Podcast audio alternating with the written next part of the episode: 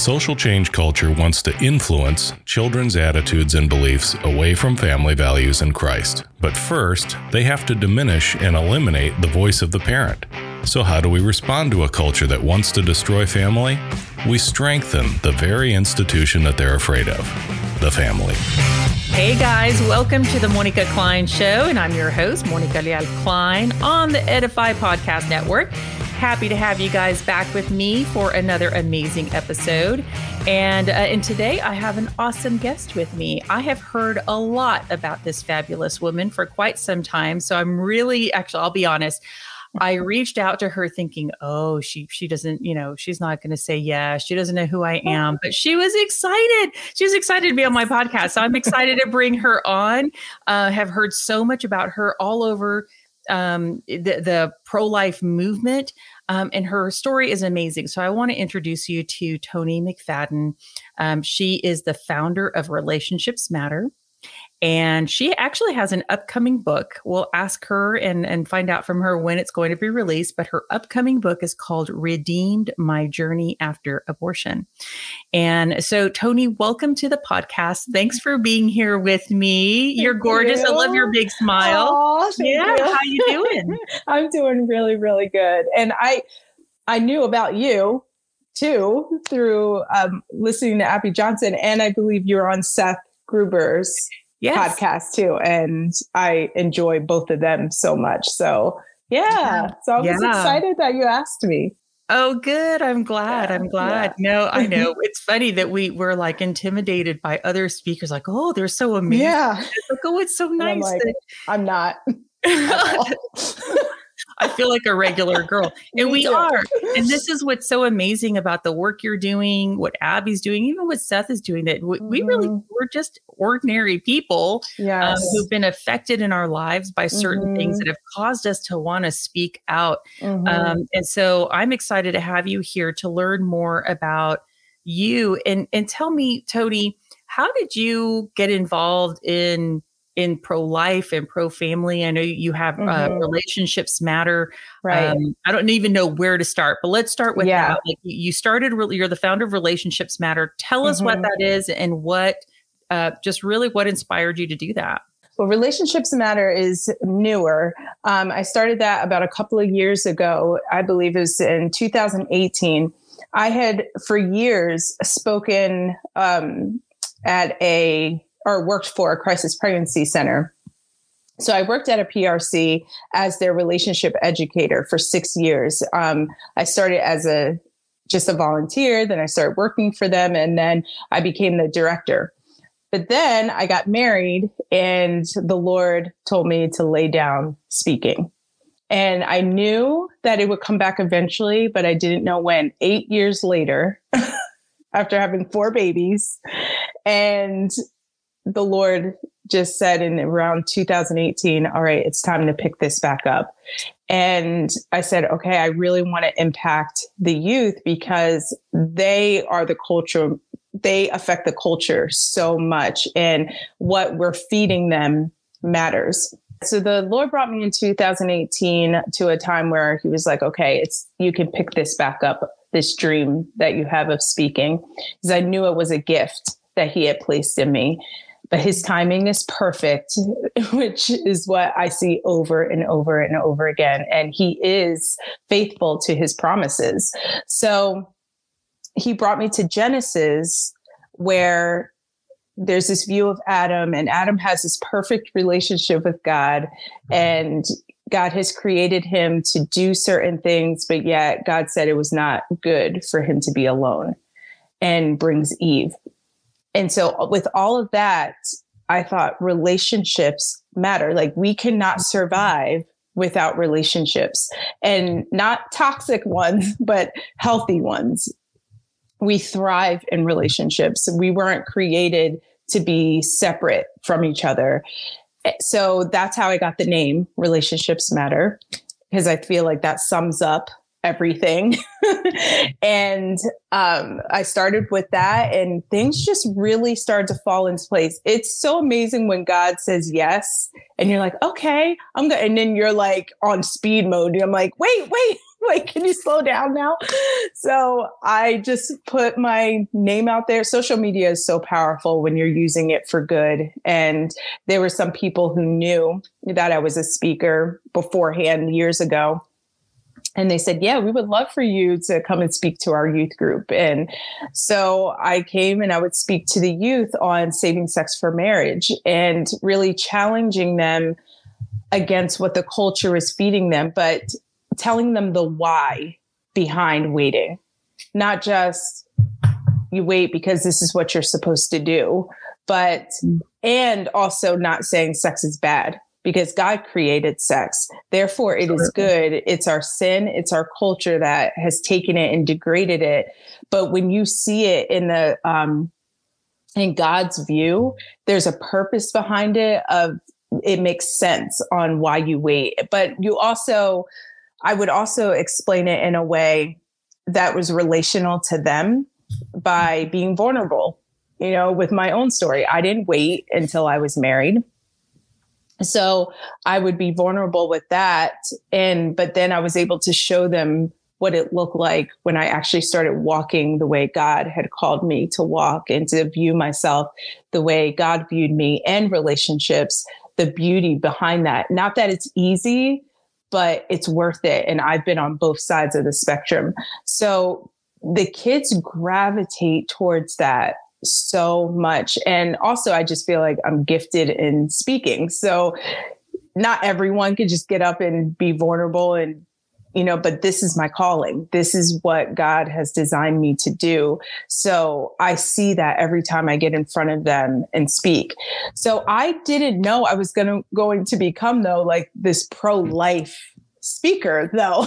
it just kind of happened um, in 2019 when Cuomo passed a law that you could abort in New York City all the way up to nine months. I was so physically sick that I, the injustice in that, it was already injustice before, like whether, I mean, because I'm against abortion period any circumstance and i mean obviously that's a blanket statement that some people would be like wait and maybe i'd be able to explain that more but to light up the world trade center in pink yeah to celebrate and see people clapping. I I could feel the spiritual warfare and that. Yes. And I just could not keep my mouth shut. And at the same time, I was learning more about the roots of Planned Parenthood and their racist agenda. And I was like, I can't hold in what That's I'm right. learning. I can't. And so I had um again, social media is just so powerful. Lila Rose from Live Action had mm-hmm. posted something on her Instagram and I just asked people, what are you, what's your ministry? What are you doing? And all I mentioned was a little piece of my story, at which we'll get to, which is okay. very powerful and God's hand is all over it. But I mentioned it and she actually reached out to me and said, we would love to feature your story after that, it was just like doors were just opening left and right and mm. you know i that i met abby johnson for the first time when i spoke in philadelphia at a rally there and that was in two, 2019 i was asked to speak like 10 minutes before i arrived oh wow they're like you have three to four minutes could you share wow. your story so i was like sure and again it's just God's hand being yeah. obedient to the little things. And he will just open doors that you don't think is possible. And so I've been doing now speaking specifically just on pro life issues, on Black genocide, how it affects the Black community, for a couple of years now. And but i honestly feel like god's just getting started. And yes. m- my book is hopefully going to be released january or february. We're still working out all the details um, with that because writing a book and all the details for the first time is very difficult. It is it is. I, I'm. I, I applaud you for doing that. I've been tr- trying to do that myself, and it's it's hard, and especially when it's the vulnerable story that you're sharing. Mm-hmm. Uh, it mm-hmm. makes it mm-hmm. very, very hard. I've also yes. heard from like Abby and others that it's also very healing to it go is. through that process. So mm-hmm. um, I'm looking forward to it yes. for myself, but I'm look definitely looking forward to reading your book. So good. Yes, we'll we'll want to bring you. you. back to talk about that. And yes. you mentioned a couple of things. So mm-hmm. uh, and I'm curious about this, and it's probably part of your story. You mentioned that yeah. you do share with the teenagers uh, with not only about your past, but then the choices that you made um, you know, living more in line with how God created us.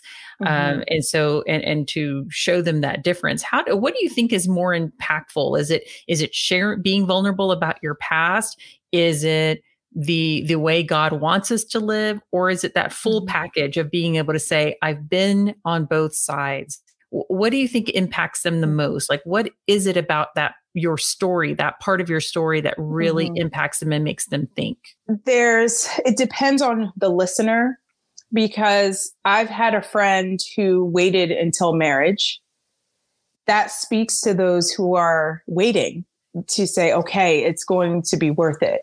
But then you need the other side almost to say, well, I messed up. What am I supposed to do? Where's the hope? Where's the redemption? And that's where I would be able to come in and say, yeah, your mistakes do not have to define you. That you mm-hmm. have, if you're living today, you're still living and breathing, you have choices that you can make that can impact you in a different way. So having both sides, because God's so loving, He's pursuing all hearts. He knows exactly what they need, exactly what they need to hear. So my story may not impact everyone because some people don't have a story like mine, but there are some people who really need to hear the redemptive part. Um, there are those who, which we'll get into, who have had abortions. I have had an abortion, and it's hard to talk about that. It's, and it's like a weird balance in the pro life movement too, to have had an abortion, but now be on the side of life when you hear certain things that some people say that could be insensitive when that's not who you are anymore. So I feel like I give a really good representation of who who God who how God thinks of us that he's not just viewing me as my past anymore that he does step in and redeems all of that and doesn't just see me as that anymore that I am a new creation.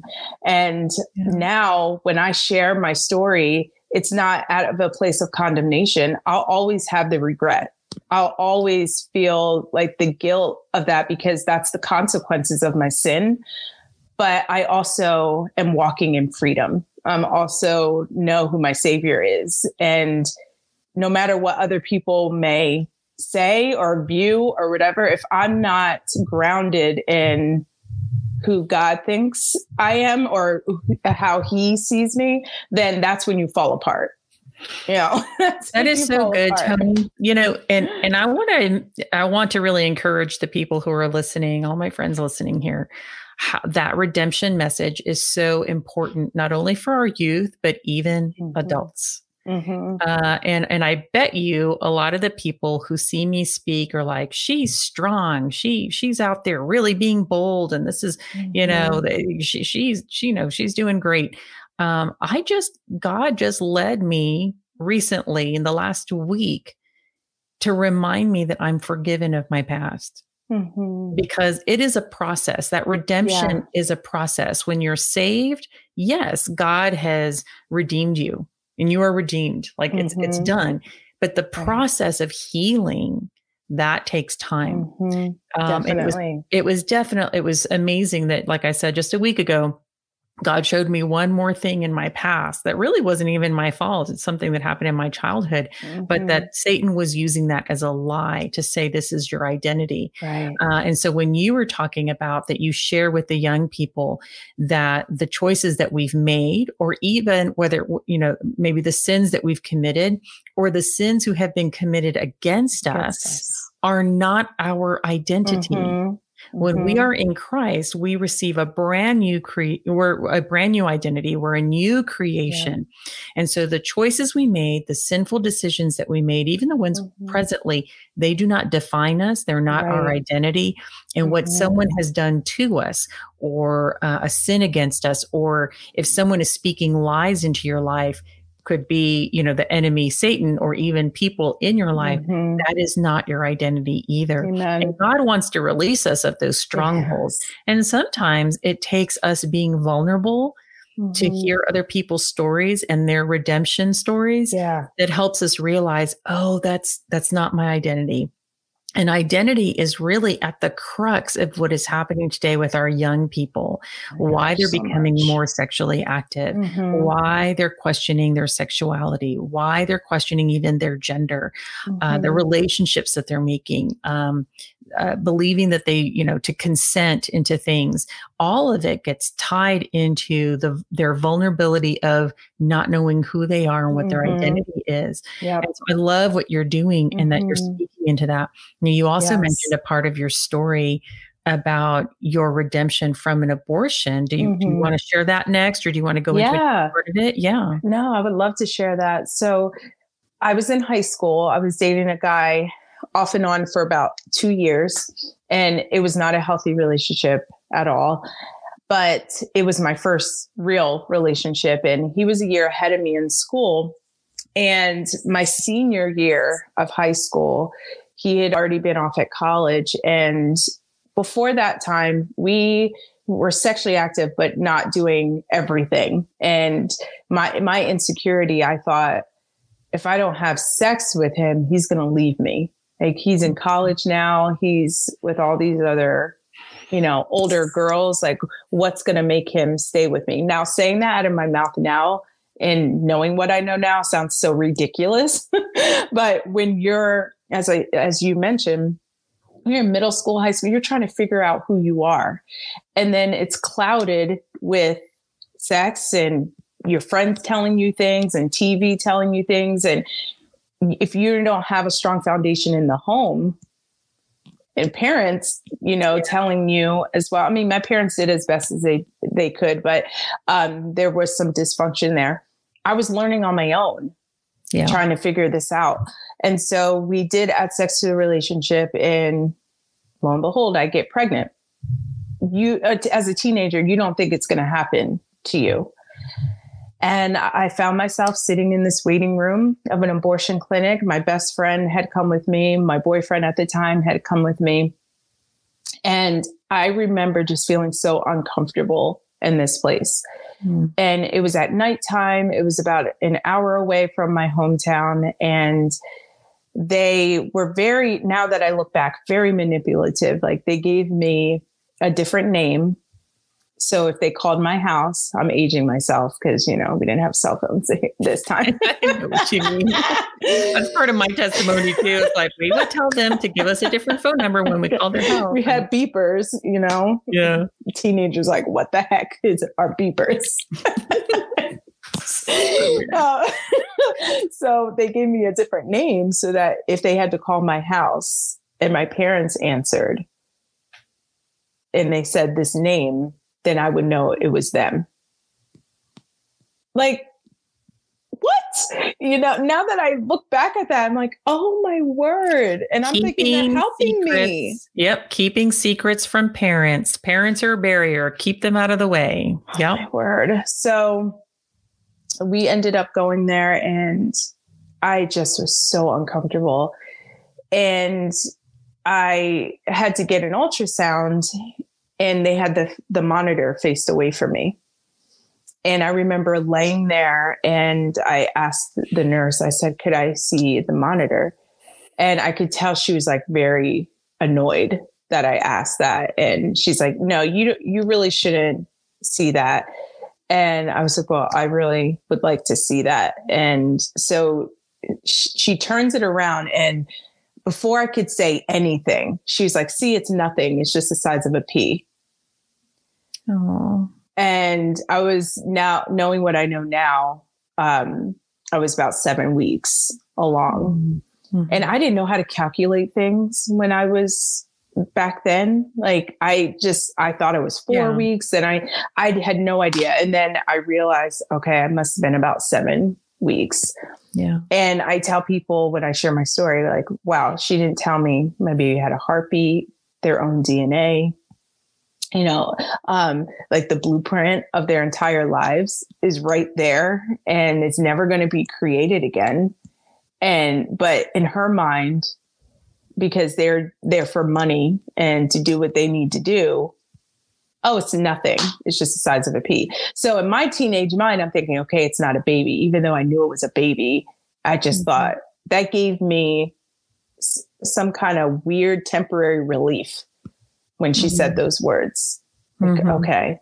Because it didn't look like a baby on a screen, it just looked like a circle. Right. you know? So I was like, okay. And then I went and to see, I say doctor because I don't think doc, real doctors take lives. I think they save them. So I went in to see the doctor and I was given the RU486 pills. Now, this was 1999. The FDA had not even approved of these until I believe 2001. So I was given these pills. I was given the first set in the doctor's office, and he said, This will stop the fetus from growing. Well, we know what that means. That means we're, we're going to block the hormone progesterone from the baby so that they detach from you and starve to death and die. Yeah. You know, but they're not going to say it like that. And thank God we have this the new um, injection you can get or the pill form you can take when a, girl takes it. these to reverse it, the abortion pill reversal. They didn't have that then. But then they gave me two packets of the second set of pills I was supposed to take in 24 to 48 hours. And long story short, I remember getting into the car, laying in the back seat of my best friend's car, and I just start to cry. Mm. And they're sitting in the front seat talking as if like nothing happened. And I'm just like something wasn't right. Like I was one of those women who knew I'm going to regret this. Mm-hmm. I I don't know what I just did, but I know it wasn't right. Mm-hmm. And my boyfriend actually stops talking to me after that. Mm-hmm. I hadn't even taken the second set of pills yet, and he was already like what they would say now, ghosting me just wasn't answering my calls, nothing. Just dropped me off at my house, gave me a hug, and then left. And I knew kind of in my heart yeah. that it was probably going to be over. So I took the second set of pills at my friend's house and I spotted a little bit, but that was it. And I called the office and I said, um, it was, is this what's supposed to happen? Because I you know, only bled a little bit. And they were so rude to me, like very condescending, like, this is why we gave you two sets of pills. Just take the second set and you'll be fine. Like, wow. I will never forget. I remember in that moment thinking, I'm never going back to this place because I was supposed to go back for a checkup mm-hmm. afterwards. And I remember in my brain thinking, I'm never going back there.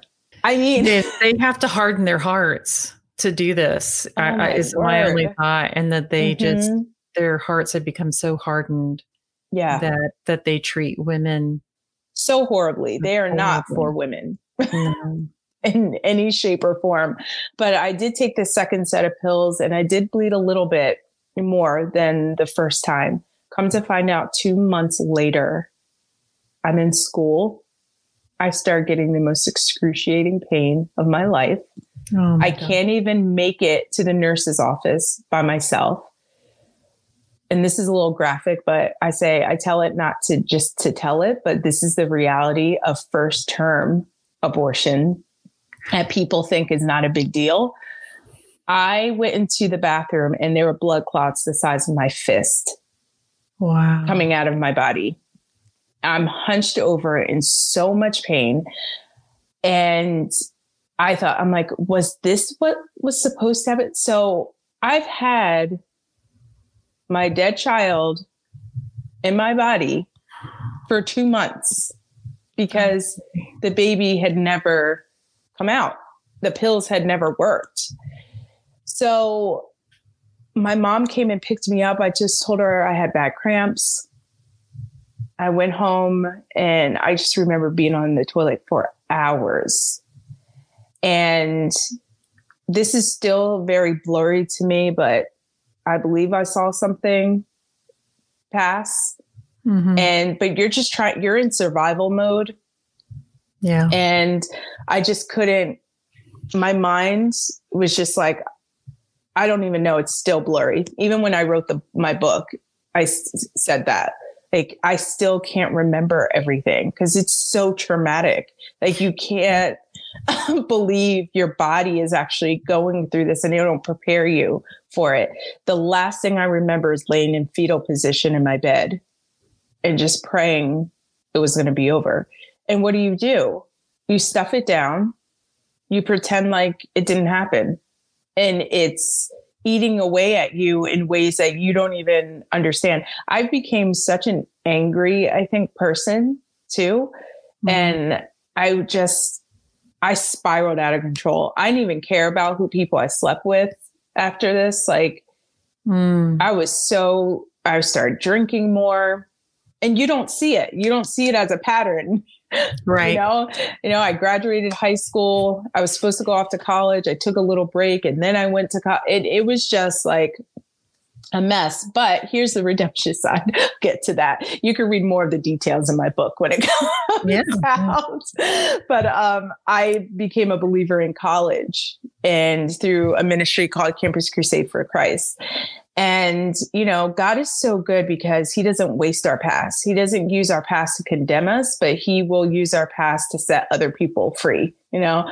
And I never thought I would talk about my abortion. I thought even after becoming a believer, I was like, this is between me and God. He knows I'm forgiven. That's it. But, you know, he's just like, he's not satisfied with keeping us mm-hmm. where we are. He wants us free and to experience true freedom. So that's how I got connected to a crisis pregnancy center through a girl from my church who was the director at the time at this place and she she was the first person i ever told my story to and she was mm. like do you know how many girls need to hear your story yeah. and that's when god began to break that hardness in my heart. And I went through post abortion counseling. I went through the Bible study, Forgiven and Set Free. And that was really powerful for me to go through. And I love that Bible study because it, it's filled with so much scripture to mm-hmm. show you your sin, but also to show you God's grace and mercy at the same time. Mm-hmm. So I always recommend that by Linda Cochrane. And this is the kicker God could have stopped there, honestly. I was like amazed that he was using me in this such powerful way and um, just redeeming who I was and my past. And I knew I was breaking generational things as well. Mm-hmm. Um, but then um, about, hmm, it had been almost eight years close to nine, the same guy that I had the abortion with actually had become a believer. And he came back and um, got in contact with me because he's like, um, I know we haven't talked in a really long time. He's like, but I'm a Christian now. And I know that how I treated you wasn't right. And I would really like to meet you face to face to, you know, apologize. And I'm like, what? Like, what is happening? Because I was sharing our story in the classroom for years, but he was just wow. part of the story. Like, and I had forgiven him, but it was like, this takes it to a whole nother level. Yeah. because I thought I was never going to see him again, you know? So yeah. I ended up meeting him for dinner and I sat across from him. And you know, when someone's changed. Um, they don't even have to say anything. You can see it in their presence, yeah. in their eyes, in their demeanor. And he's like this big football guy. Like he's six two, big guy, and he just looked like he had this soft demeanor about him. And he just said to me, The reason I broke up with you and decided not to talk to you because it was easier to walk away from you than have to face the fact that we ended the life of our child. Yeah. And I'm like, the first time I'm like, wow, abortion does not just affect women. it also affects men because uh, now, as a believer, he realizes that it is the man's role to protect. And not only did he not protect me, he did not protect the most vulnerable, which was our child. Mm. I'm like, what is happening? God is happening. God, you know, he's so good. I'm like, he could have stopped there. And less than a year later, I marry him. no. Oh my. I'm like, this is, I know I have to keep speaking because we're on a podcast and we can't have any silence, but I'm just like, what? Yeah. It makes, I still, every time I oh. tell it, it oh. makes me tear up. And, um, for a oh, couple of reasons. One, because God is so good to do that, and He didn't have to. Two, we have these four beautiful children that we know what our child would have looked like. We have two boys, mm-hmm. two girls, you know, um, and but at our wedding, we were able to honor our baby. Um, I had a, mm-hmm. a, friend of mine made a little shadow box for me, and I had had a memorial service for the baby, long before my husband came, and it had my the program in there, and, and she bought me a little willow doll, um, those mm-hmm. willow tree, right? And um, this is a another side note, but I had a dream that the baby was a boy. And so it's a boy with holding a balloon that says hope. Oh. And we mm. put our wedding flowers in the shadow box as well. And we said to our guests in our program, we were lighting an extra candle to acknowledge the life of our, our unborn baby. So I'm like, God, only you can write stories like this. Absolutely. Only you.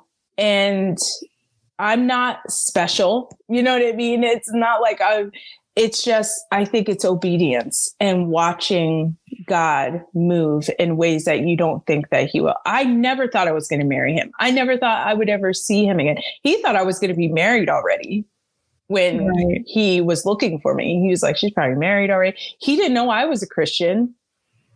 And he didn't know that you were sharing the story and changing lives. How no. did he react to that? Oh my goodness. He, I remember the first time he came to hear me speak. Oh. And he doesn't like to cry, but he does this thing. it's hilarious.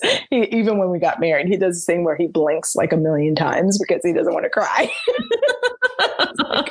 now we know like, when honey, we see him. Just, yeah, just let it out, honey. Let um, it out. Yeah. But uh, he was just amazed of the impact that it has on people because they don't expect it.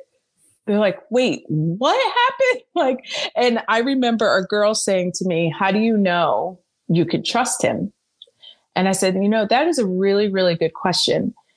The reason I know I can trust him is because he is the man that I needed him to be long before he ever came back to me. Like he was already working on himself I don't feel like I have to change him or make him into something that I want him to be. He, I was working on myself and out of obedience, hoping someday I would get married. I didn't know who it would be, but mm-hmm. that's what I would tell the students all the time. I would say, I'm rebuilding my foundation right now, not just for myself, but if I get married someday, I want them to know that I've been thinking about them that I've been working on myself. I'm not having sex because that belongs to you. Not because it's easy, but because I want you to be able to trust me. And actions speak louder than words. And that's basically what you're doing when you get married. Your two foundations come together. And it's no longer I and I, it's we and us. And everything you've done in your past and everything you're going to do in your future are going to impact each other. And I wanted him to know for these past years, whenever the person was going to come into my life, that I've been thinking about you long before I knew who you were going to be. That's love and that takes sacrifice. And that's what our culture is not teaching. They're teaching instant gratification. You need what you want when you want, but things that are worth doing take work. And in the end, it's so much more satisfying. So we don't have a perfect marriage, but we have a very solid marriage and um, divorce is not an option yeah. at all. No. You know, he stuck with me. Uh, but I remember on our wedding day, he said, I will be a covenant keeper like our God is a covenant keeper to us. Amen. That's awesome. And that's the beauty of marriage. You know, we can be free because you know that person's not going anywhere. Mm-hmm. So Toni, that is a, a, a beautiful, beautiful yeah. story. And you're absolutely right. God was working. And what is your husband's name? Kris. Kris, Kris with a K, though. Kris with a K. yeah. God was working in Kris separately from you. Mm-hmm. Absolutely separately from you um, you know, it, only he knew that he was going to bring you back together. But I think that that's what's important is mm-hmm. that he mm-hmm. needed to know he he was work he loves Kris, and so he mm-hmm. worked on mm-hmm. Kris. Yeah, he, he, convicted Kris about the actions that he took. Uh, mm-hmm. Uh, against you and his own child and, and right. he was working in you as well and then it was really just his plan to bring you guys together so it's exactly. not about changing the person that you're with mm-hmm. God does the changing. Yes. Uh, yes. And I don't believe when it comes to relationships, I don't believe that God calls us to change that person ourselves. Right. It's mm-hmm. God that's doing the changing. Yes. So to be in a relationship where you know that other person is not living for Christ, to believe that you're going to change them mm-hmm. is well, it, it's being very naive and, mm-hmm. and, and, it may be hopeful, but right. it's that's not your job. We're not mm-hmm. to fix mm-hmm. that person. Uh, right. And I think your story really shows that that he came to you as a man of God. Mm-hmm. Uh, and doing a very courageous thing, calling yeah. you up and saying, "Hey, I'm really sorry about what we, what I did." You know yeah. that that took a lot of courage, but mm-hmm. obviously he was led to do that, and, uh, right. and so much fruit came from it. That's amazing. Yeah. And you know, and I don't want to overlook also you know, we have the redemption story, but I think that the, the way you described the trauma involved in all of that was so perfect because a lot of that is, you know, trauma, the fact that you don't remember or don't have memories of some of that experience is mm-hmm. the fact that it was so traumatic. So it doesn't matter how much yeah. the culture wants to say that abortion is normal mm-hmm. or that mm-hmm. abortion is health care right. or that parents shouldn't be a part of the healthcare and, and really mm-hmm. everything about their child. Mm-hmm. Um, it doesn't matter how much, it doesn't, even that if abortion is, uh, that abortion is legal at this time, calling it normal, it's not normal. Right. It never it's has not. been normal. It never will be. it never will be normal. And for any person, because I, I understood your story, I know what it's like to, to, make choices and they are sinful choices and i don't mean that as condemnation but mm-hmm. those sinful choices harden your heart those sinful choices yes. are making you even though even if you're consenting to it you're traumatizing yourself through those yeah. decisions yeah um, and it means that you have to harden your heart mm-hmm. which is why you found yourself drinking why mm-hmm. you found mm-hmm. yourself in more sexual relationships right um, because we're completely fragmented in our hearts and our minds and our spirits when we consent to trauma. Right. Uh, decisions right. that are hurting. So it's not normal to treat mm-hmm. sex as a recreational activity. Mm-hmm. It's not mm-hmm. normal to have an abortion. Uh, it's not a judgment call from one human to another. It's the fact that that's not what we're created to do. And when we right. live contrary to our creation, we're going to experience trauma. Right. Um, right. But then the hope, like you just said, is how God redeems us. Yes. That He pursues us because He doesn't want us to continue to live that way. Mm-hmm. No matter mm-hmm. what we've committed, He will never leave us or forsake us. Right. Um, only forsaking that happens is if we choose not to follow Him, if we mm-hmm. choose not to answer that call that He has on right. our lives to really to just submit to him and let him save us. That's right. what he really just wants to love us and take exactly. that away from us. Take, get, take away the trauma and help heal us from that trauma. Beautiful. Mm-hmm. Oh my goodness. So, does your husband now speak with you, or, or are you still like the one that's doing all the speaking? well, his story is absolutely amazing. He um, is the president and CEO of Pennsylvania Adult and Teen Challenge. I'm not sure if you've heard of it, but it's a faith based uh, drug and alcohol rehabilitation center and he's a, um, over um, a few locations um, in the Pennsylvania area. Now, he actually went through the program that's how he got saved. Wow. And then he was the janitor, and now he's the CEO.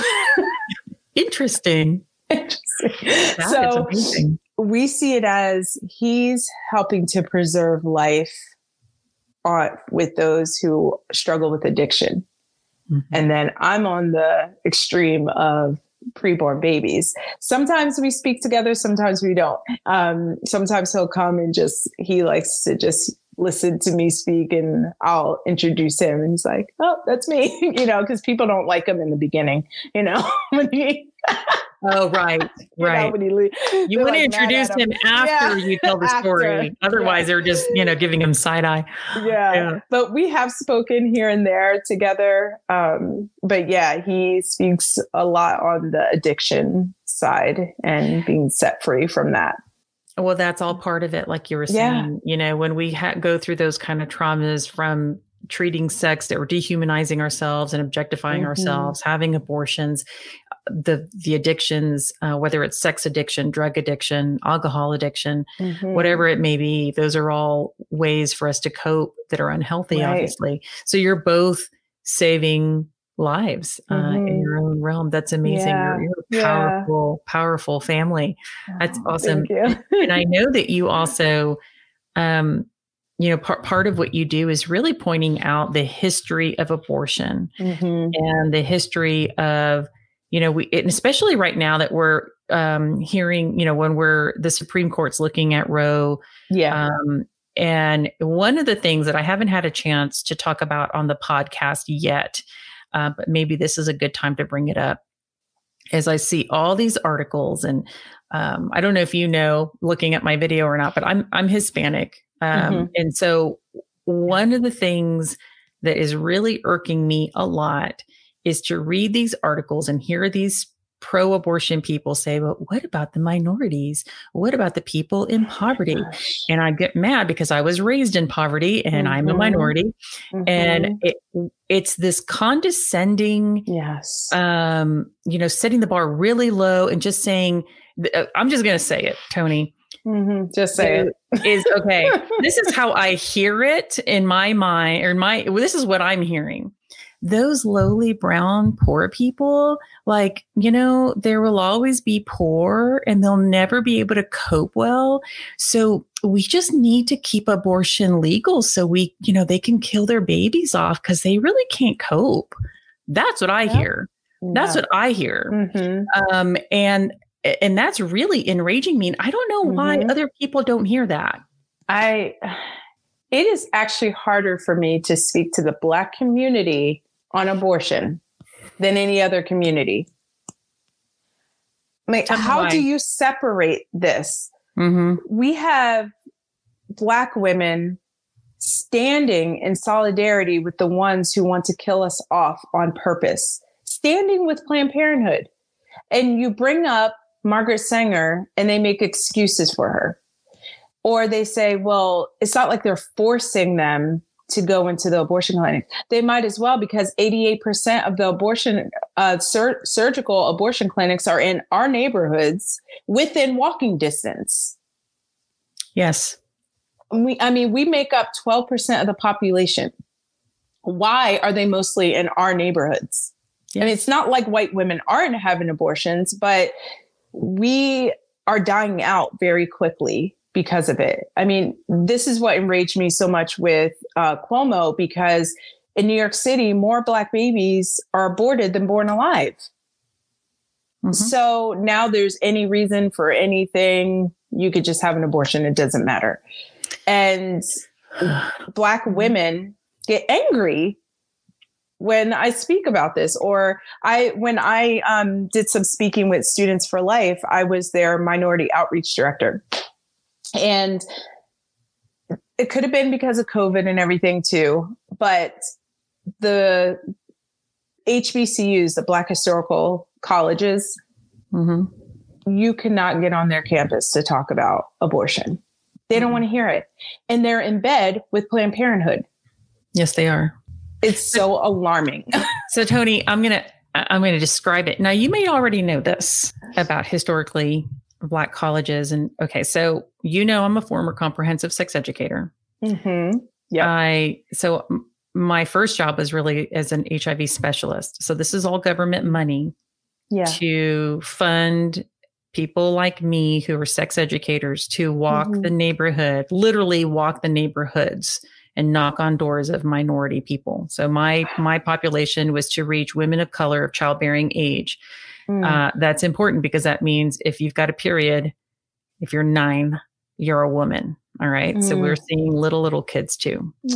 Oh um, and I also worked for a gay organization. And majority of our of our big talks were at Huston Tillotson College, which was just across the street. Let me tell you, in Austin, Texas, Planned Parenthood has been across the street, literally catty corner. You can walk out the door and look onto the campus mm. of Huston Tillotson, a historically black college and mm-hmm. in the neighborhood of predominantly minorities, Hispanics and African Americans. And across the street on the backside of Planned Parenthood was the organization I worked for, which was a gay organization that had HIV specialists. Mm-hmm. And we were invited onto Huston Tillotson a lot. They worked with us a lot. Um, and there was a lot of feminist people, you know, feminists who were being um, which means that they were also promoting abortion. Right. They were promoting um, LGBTQ. Mm-hmm. They were all just all of it. Yeah. Um, we had lots of um, outreach there, uh, festivals, sex festivals with. Oops, it was very windy here. uh, sex festivals with you know condoms everywhere, lubrication mm-hmm. everywhere, and it was just it was part of the culture.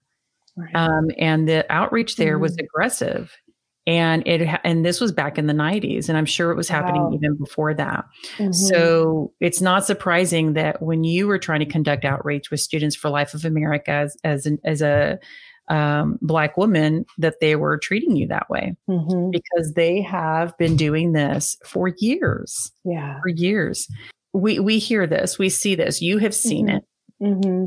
Have you had any? What are your suggestions? I mean, what yeah. can we do d- differently mm-hmm. uh, to impact the community? Uh, uh, one of the things that I noticed that when I was conducting outreach in these in these areas as well is that because these organizations have government funding, they have employees that are canvass- canvassing these mm-hmm. neighborhoods, mm-hmm. you know, full time. Right. I really believe that we need organizations like Students for Life of America, but also the church in that's these so communities. And yeah, yes. me, honestly, that's number one. That is number That one. is number one. Mm-hmm. And when I talk to pregnancy resource centers about this, um, it, it's very important to me about the outreach mm-hmm. because the reason they have such coverage is that they're paying people 40 hours a week to do that. Mm-hmm. So when people say, how do they know about Planned Parenthood and not the pregnancy center? Well, because the pregnancy doesn't have, pregnancy center does not have people canvassing right. that neighborhood mm-hmm. 40 hours a week. Right. And what that means, especially when we're talking about trauma, we're also talking about areas that there has been a lot of trauma. There has mm-hmm. been a lot of abortion. Yeah. Um, there isn't always a lot of trust either. Yeah. And so the trust is built when I'm there, for example, every Tuesday at nine in the morning, we know Monica's there. We know she's consistently there. Mm-hmm. So even if I didn't trust her in month one, I trust her at month 2 mm-hmm. and I definitely tr- mm-hmm. trust her at month six. Right. So right. now I know I'm go- I'm going to go to her, even if I'm going to ask her about a bus pass, even if I'm going to ask her about mm-hmm. whatever. Um, but she also gives me resources about abortion. She also gives me mm-hmm. resources about Planned Parenthood. Right. Um, they come to know me as a friend. Mm-hmm. I my my my vision is to have the church do that. Now I know we're not going to have government funding to do it. Right. But the only way we can create change is to have that consistent presence. Yes. That's that's one of my thoughts. Mm-hmm. What are your thoughts on, yeah. on, how we can change? I think this is starting to happen for me um, this coming year, I have a lot of speaking engagements at churches, which the past couple years, it really wasn't like that. It was more banquets or like pro life events. All, I mean, all the way up to March, as of right now, it's been churches like locally, which I think is powerful because I think some pastors are afraid to talk about Black genocide if they're not Black mm-hmm. To their congregation, or if they're not a minority, they are afraid because they don't know how, what's the balance of talking about it.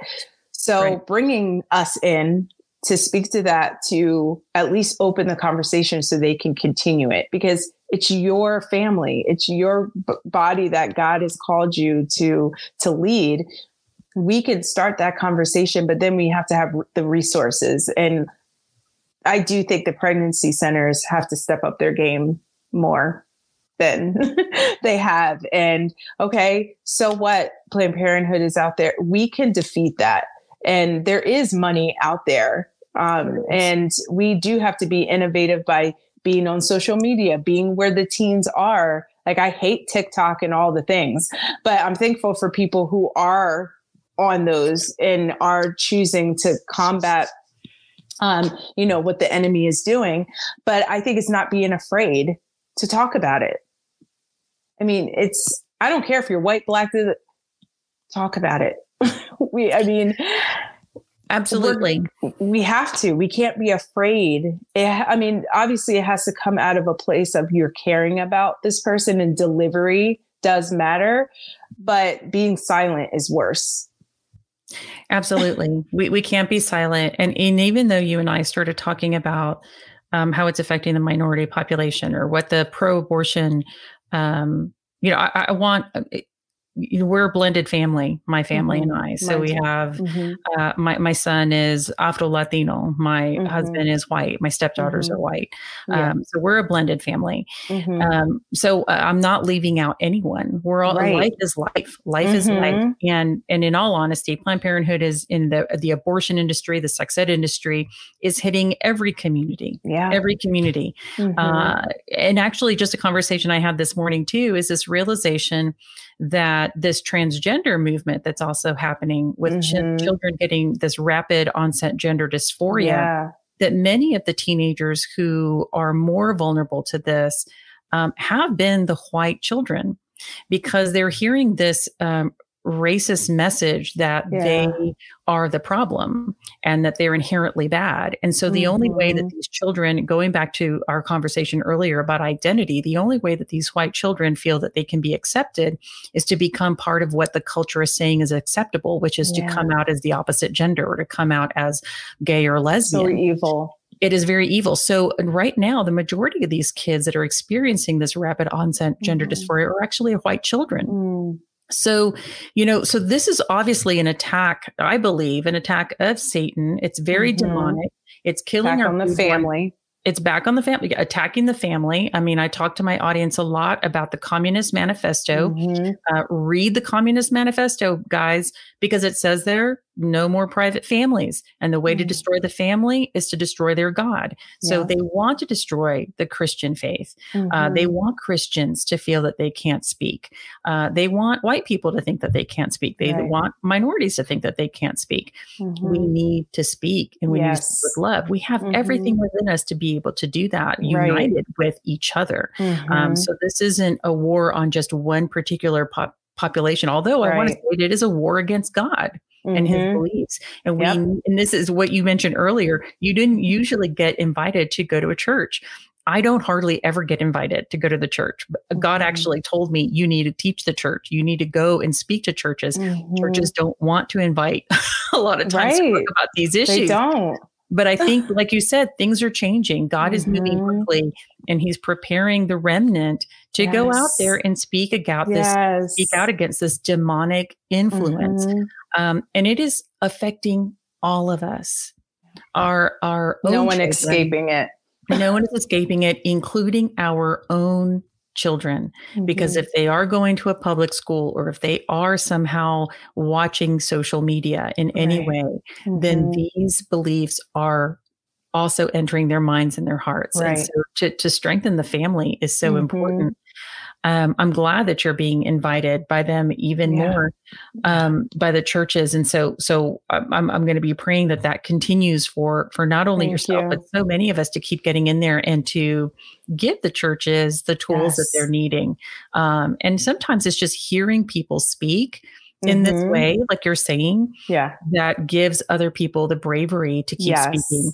Um, I think when Abby's movie Unplanned came Oh out, I my think that really helped a lot of people say, "Yes, I'm pro-life." You know, all of a sudden they felt the courage to do it. Yeah. You know, and Mhm. and that was just faithfulness on her part to do that Mhm. as well. Yeah. So, um, tell us more. Is there?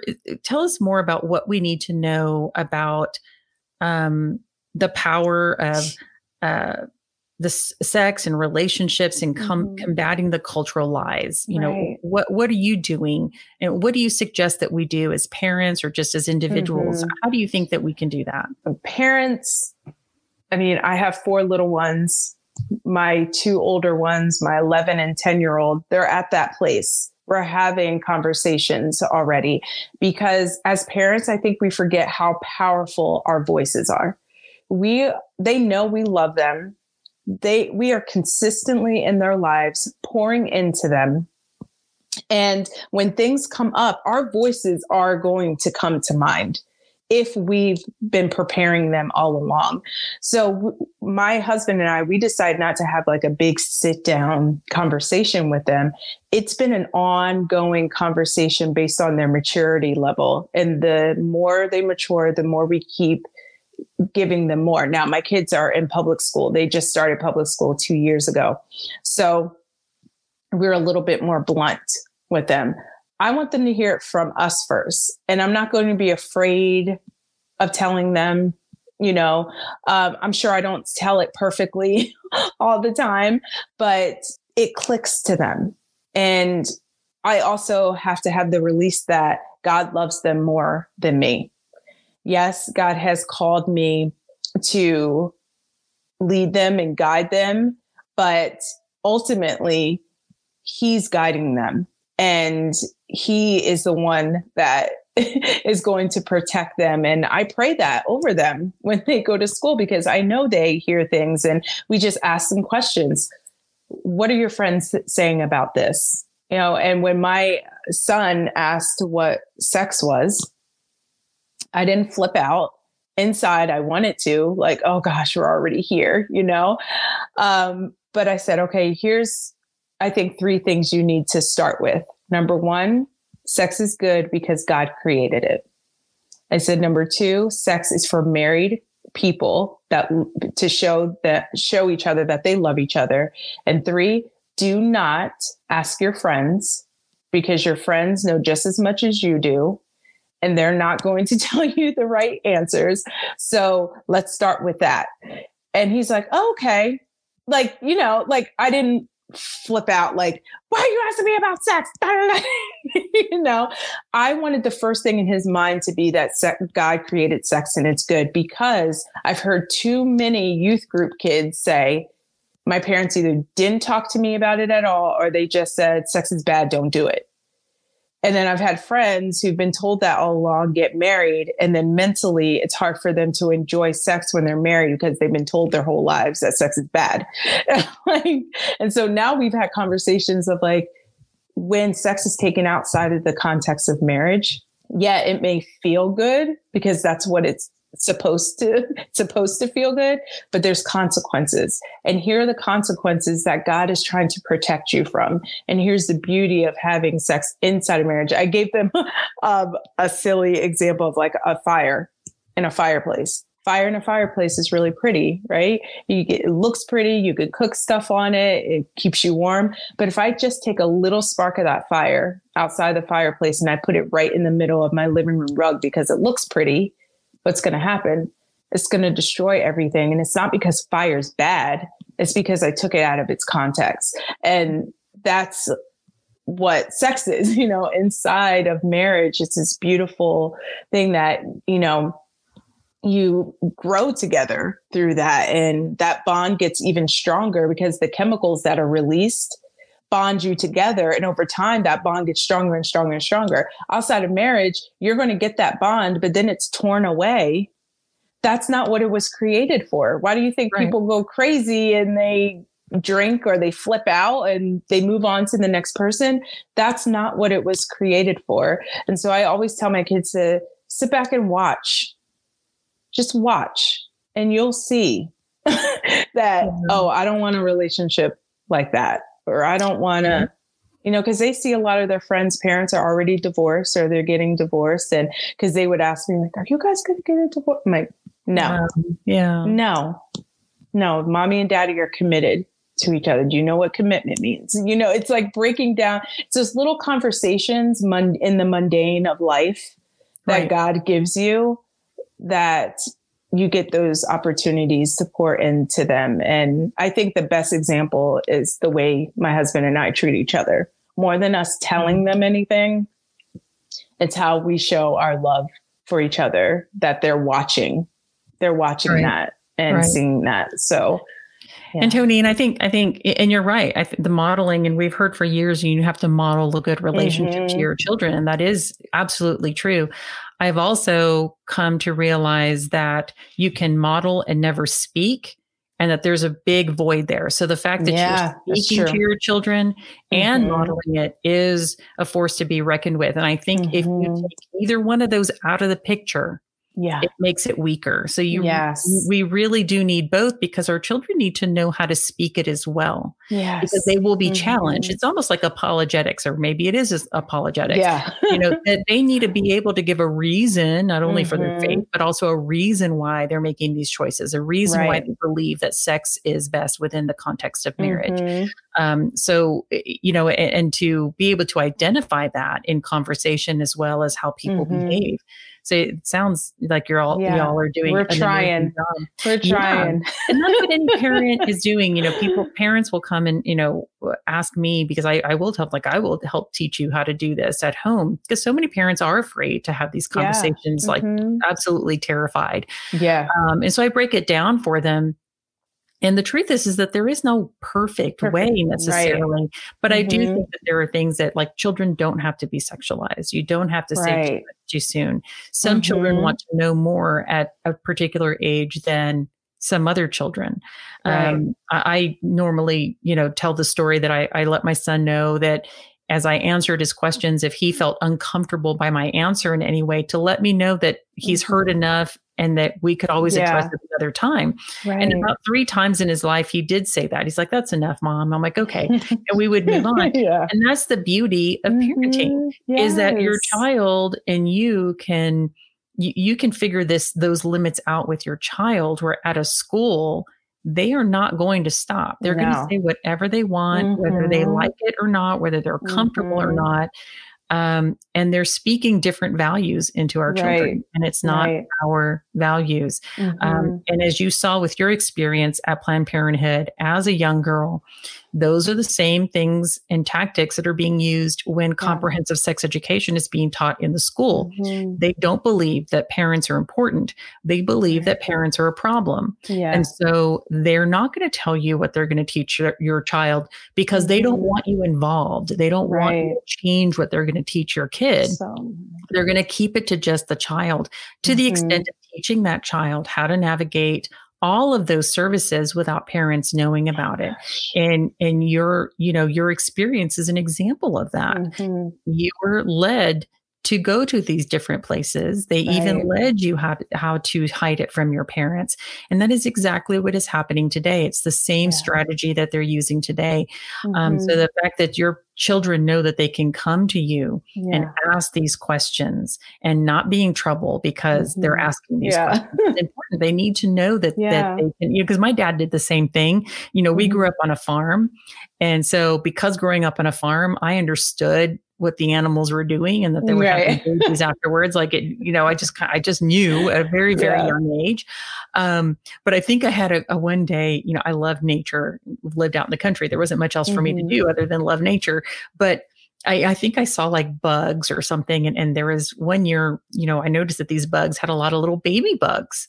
Mm-hmm. And I didn't understand because they were so tiny. So I'm like, yeah. how, did they, how, did they, have baby bugs? You know, and I kind of asked them an explicit question about that. Like, yeah. okay, how, how, does this bug? I don't see the parts on this bug. How, right. how, are they reproducing? And my dad totally freaked out on me and just, he just, I don't even remember what he yelled at me. He just yelled something and ran away, literally ran away from me so I knew never to ask them those questions again. Mm-hmm. But um, and so that's what we're talking about here, moms and dads listening, mm-hmm. is that be prepared. Like start talking yeah. to each other how much you want to Mhm. tell your kids and at what Yeah. stage.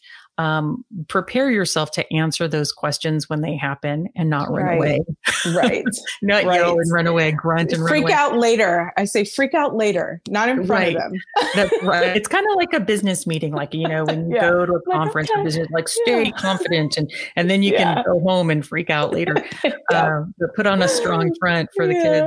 Uh-huh. No, this is awesome, Toni. This is I I just love everything. Now, one thing I want to ask you before Mhm. we end our podcast is Yeah. uh, for sure I want to uh, you know send me the links of, of where your husband is working as well. Would love to put that in the show notes. Okay, I think yeah, that's we helpful love for a lot of. Mm-hmm. people. Um, I'll definitely have links to how people can contact you. But tell us how can you go ahead and verbally tell us how can Yeah. they get a hold of Toni Mhm. McFadden, hear more about your story, or even reach out to you Mhm. for um, asking if you could speak at their at their community. Yes, I have a website, tonimcfadden.com. It's Toni with an I, not with a Y. Um, and I'm on Instagram, Toni McFadden 12, and I'm also on Facebook, Toni McFadden. So any of those, you can reach out to me. But on my website, it has like a whole thing you can fill out for your date and what kind of event and things like that. So um, you can reach out to me that way. I would love it. Perfect. And everyone, I am going to put all of those links in the show notes so you can easily click on her website. Uh, it's a beautiful website. You can see her uh, little clips of her speaking. And like she said, you can um, submit a contact sheet so that you can ask her to speak in your community. Uh, Toni, thank you so much. We're going to keep, uh, I'll keep my audience um, updated on your book. I cannot wait to, to read your book. Thank you for Thank sharing your you. story and for the work that you and your husband are doing. I can't wait to tell my husband about your story. it's, it's amazing. So, are there any last um, thoughts that you would like to share with parents before we end? Um, I would just say that uh, don't compare, that God has called you to parent your kids and He picked you for a reason. And speaking life over your kids, excuse me, speaking life over your kids is so powerful, and no one has it all together. So be encouraged. Day by day, God will give you the grace for what He has for you. So, yeah. That's awesome. Thank you. You're right. Parents are powerful. A lot of parents don't know that how powerful you are and how important you are to your kids, even Amen. if they roll their eyes at you. Yep. There's no one that they would rather roll their eyes at than you. They absolutely love you. So speak, keep speaking life into your kids' lives. Thanks, Toni. For more great podcasts that will build your faith and inspire you, head over to edify.app and search for the Edify app in the Apple and Google Play stores.